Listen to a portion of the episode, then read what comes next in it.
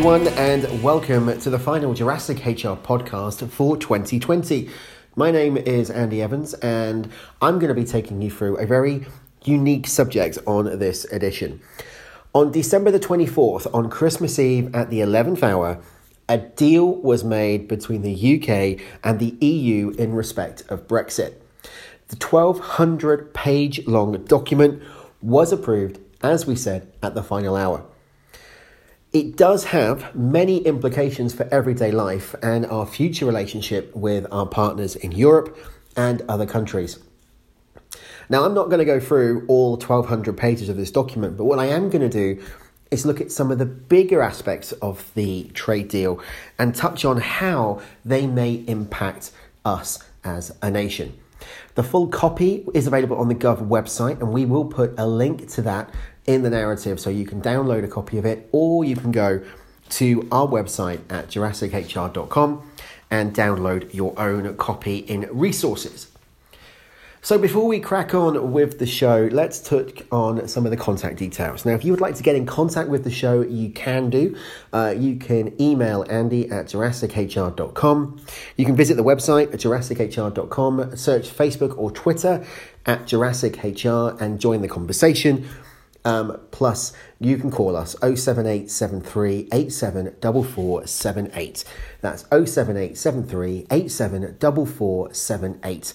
We are currently running a 30 minute free HR audit where you can book directly from the website a 30 minute slot. Once we've had that call, we will then go away and come up with a bespoke package designed just for you and for your business. Also, on January the 14th, we are running a webinar. It's HR for non HR managers. It starts at 2 p.m. Tickets are available via our website uh, or via Eventbrite. So please join, and I look forward to seeing you all at the webinar, which is ideal for non managers, new managers, tra- uh, team leaders, or small business owners. Okay, so that's the advertising done. Let's crack on with the show. So, the EU deal has been split into several different sections. So let's firstly look at trade. Now, there's going to be no extra charges on goods or limits on the amount that can be traded between the UK and the EU from the 1st of January. But what there will be is extra checks at borders. Now, this could be safety checks and customs declarations. So, businesses that rely on transporting goods to and from the EU will need to be ready, and that's one day away. For services which include finance, which is extremely important to the UK economy, the situation is still unclear. Services will lose their automatic right of access, but the UK have said the agreement locks in market access across all sectors. And there will no longer be automatic recognition of professional qualifications such as doctors, nurses, and architects. So the trade has kind of given us some of the aspects that we were expecting and others that we didn't. But then we move on to travel. UK nationals will now need a visa for stays of longer than 90 days within the EU. That's in a 180 day period. And there will be extra border checks for UK, pa- pass- uh, UK travellers, excuse me. EU pet passports will now no longer be valid. British travellers will still be able to access emergency healthcare in the EU uh, if they have a European Health Insurance card or an EHIC card until it expires. Now, according to our government, they will then have to be replaced by a UK global health insurance card. And it is worth contacting your insurance companies for more information on how that transition will work. The UK and the EU will cooperate on fair and transparent rates for international mobile roaming. But there is nothing stopping British travellers being charged for using their phone within the EU and also vice versa. So the days of free data or free calls within both our net, both our countries using our networks uh, potentially is over. One of the biggest areas that caused a lot of controversy in the run up during the negotiations was that of fishing. The government wanted 80% of fishing uh, value, fishing value to come back to the UK. However, that has not happened. The UK will become an independent coastal state and it can decide on access to its waters and to its fishing grounds. So we take back ownership of our waters.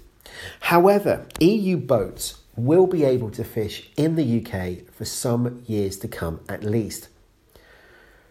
25% of the value of the current catch will now become available for UK fishing boats. But there will be a transition period of five and a half years where that's actually phased in. After the transition period, the UK and the EU will then regularly negotiate on access to each other's waters. The UK will no longer be bound by judgments made by the European Court of Justice, and that was confirmed by Prime Minister Boris Johnson during his televised announcement on Christmas Eve. Now, what that means is that decisions made in our courts will be made by our courts. No longer can they be escalated up to the European Court of Justice. It also means that the UK now have full control over our laws and our legislations. So, if we wanted, for example, to change working time directive, that would be something that we could do. If we wanted to change aspects of GDPR, that is something we could do, and we would no longer need to go to Europe to get consent or go through European Parliament. However, the likelihood of that happening, in my opinion, is actually quite slim. That would be a mammoth undertaking for this government and future governments to actually start doing. But as HR professionals, what we need to do is consider the what if scenarios. So, if laws can be changed, if working rights can be changed, what contingency plans do we have in place within our organizations in order to work around those requirements and be ready for any changes that may come down the line? In relation to security, an area which we're all obviously concerned about following Al Qaeda um, and, the Islamic State, excuse me, the UK will no longer have automatic access to key databases, but we should be able to gain access upon request. We will also no longer be a member of Europol, which is the EU's law enforcement agency, but we will have a presence at their headquarters. Now, this arrangement is similar to that of which the US currently has. In relation to study, the UK will no longer participate in the Erasmus exchange programme. That's an EU scheme that helps students study in other country. And in its place will be a new scheme named after the mathematician Alan Turing. Students at universities in Northern Ireland will continue to participate in Erasmus as part of an agreement with the Irish government. So, we have a deal. We have a deal in Prime Minister Boris Johnson's view that takes back control of our sovereignty. Businesses and consumers, though, are going to face a mammoth amount of additional barriers to trade after the 31st. So, just looking at some of the other aspects which we haven't touched on, they were the four main areas. Cars will face special restrictions. Gasoline or diesel vehicles will need to be made with at least 55% of local content to escape tariffs. In aspects of a level playing field, uh, now this was actually one of the most trickiest parts of the negotiations. Both sides are committed to upholding both environmental, social, labour, and tax transparency standards to make sure that they really don't undercut each other. The deal doesn't include ratchet clauses uh, that force the UK to stiffen its rules in lockstep with the EU. Instead, it includes a rebalancing mechanism. Now, this means that either side will be able to retaliate with tariffs if they diverge off the agreement too much. Now, such methods or measures will, shall be restricted with respect to their scope and the duration to what is strictly necessary and also proportionate in order to remedy the situation. That's as per the agreement. Any retaliatory measures will also be subject to arbitration by an independent panel and not the European Court of Justice. Both sides will be prevented from giving an unlimited state guarantee to cover a company's debts or liabilities. And in line with EU law, the UK will not be able to rescue a failing firm without a restructuring plan, and any aid to failing banks will have to be the minimum necessary to help it wind down. And both the EU and the UK will have to disclose the subsidies that they award. In terms of data flow, so, this deal includes a temporary solution to keep data flowing between both the EU and the UK until the bloc has adopted a data adequacy decision. Now, this bridge period starts on the date the new deal takes effect and will last a minimum of six months, or it will end as soon as the EU's data adequacy decision has been finalised. Now, that's expected to happen in early 2021. Personal data that is shipped to the UK during this interim period shall not be considered as transfer to third country under EU law, the document says, adding that the UK has to suspend its own transfer mechanism. If the UK applies a new transfer tool to ship data to a third country during this period, it should, and I quote, be as far as is reasonably possible, inform the EU. Both sides are committed to upholding the highest levels of data protection standards and to ensure that cross border data flows to facilitate trade in the digital economy without imposing limits on where that data can be stored or can be processed. The UK EU agreement could be suspended if either side breaches their agreements to, and the commitments as was agreed in the 2015 Paris Agreement on Climate. Now, finally, we're going to look at business travel because business travel is one that really will impact the UK. The UK and the EU have agreed that short term business visitors won't need to hold work permits or undergo any economic needs tests. Those that are classed as managers and specialists will be allowed to stay for up to three years and trainees for up to a year. Individuals visiting to set up businesses will be permitted to remain for as long as 90 days in any six month period according to the deal. And then finally, we've talked about no longer being a member of Europol.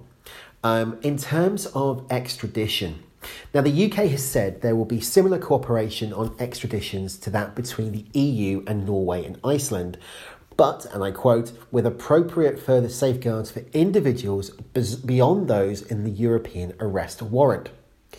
An arrest warrant may not be refused on the grounds that the offence may be regarded as the executing state as a political offence, as an offence connected with an offence or an offence inspired by political motives.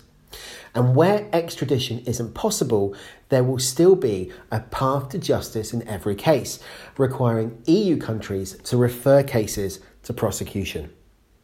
So, this is a nutshell of what the EU UK deal is. That was a high level overview, and there is still so much that we do not know about how this trade deal is going to impact UK trade, UK economy, EU trade, and EU economy. It's all going to be coming out over the next six to 12 months. What we do know is that the member bloc have agreed the EU deal. So, on the European Union side, it's all been agreed.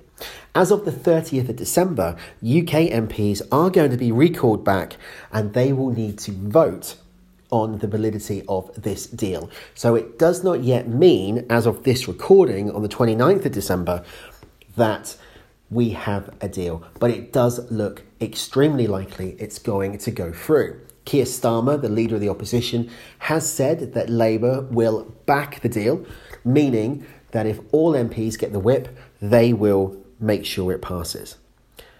And then at one minute past midnight on the 1st of January, the deal comes into force. The UK will now be an independent sovereign state with no commitment or no membership to the EU. What happens after then is anybody's guess. It's going to be an interesting ride, and we want to be here to help you all the way. So, are you confused about what's happened with this EU deal? Are you confused about what you can do for your businesses? What restrictions are going to be imposed? How you can even trade with the EU? Well, here at Jurassic HR, we can help. As I said at the beginning, my contact details will be in the narrative, but email me, andy at jurassichr.com. Visit the website, jurassichr.com, to book a 30 minute consultation and we will speak together and work out a way for you to have HR services to continue for you to be compliant and not have any detrimental effect due to the Brexit deal and the UK leaving the EU. Now, one other thing before we go, I am very excited to announce brand new service to Jurassic HR, and that's Jurassic Coaching. As of January the 1st, Jurassic Coaching will be launching, which will be a 60 minute power hour where you can talk with me about any issues that you have. It's a complete open conversation for you to come and discuss any issues, any queries, any problems, and together we will work through. Following on from the power hour, we can move into a more formal coaching arrangement, and that, in terms of pricing and offers, will be discussed. More information is on our website. Just search for Jurassic Coaching. Thank you again for joining us for this additional episode of the Jurassic HR podcast looking at the trade deal. Uh, I've hoped you enjoyed it. Thank you again for your support over 2020. And on behalf of myself, my team, and my family, I wish each and every one of you a very happy and prosperous new year. All the best for 2021. See you then. Thank you.